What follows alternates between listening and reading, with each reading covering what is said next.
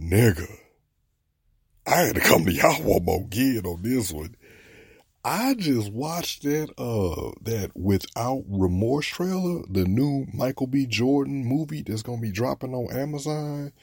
It's from the pages of Tom Clancy. Um, uh, Michael B. Jordan is playing uh Jack Clark or John Clark, I, whatever. Um, but you, I believe that role has been previously occupied by white people, but um, you know, who knows, mate? Hey, race bending working in our favor. Mm. Man, that trailer looked bananas. Uh, it sets up, like, I guess the early life of um, of Mister Clark, and it goes through uh, this shootout that happens at his house, uh, where they sent in people, and at least three of them he killed. He killed at least three of them, but they killed his wife, and you hear them saying in the trailer, like, they better hope he dead. And of course he ain't dead, because it wouldn't be a damn movie then.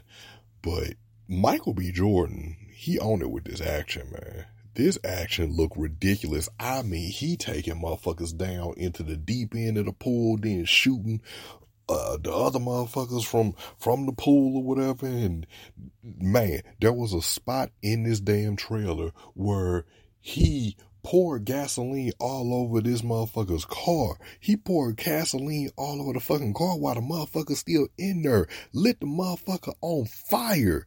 Then, when it walked over to the motherfucker with his gun out, I'm like, God damn, the motherfucker already burned up, like you gonna shoot him anyway? No, he do something even more motherfucking thorough.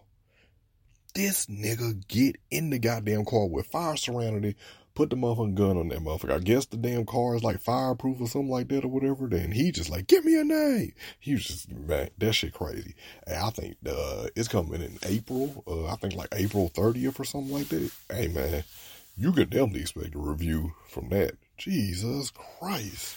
Man, that's good. I'm out.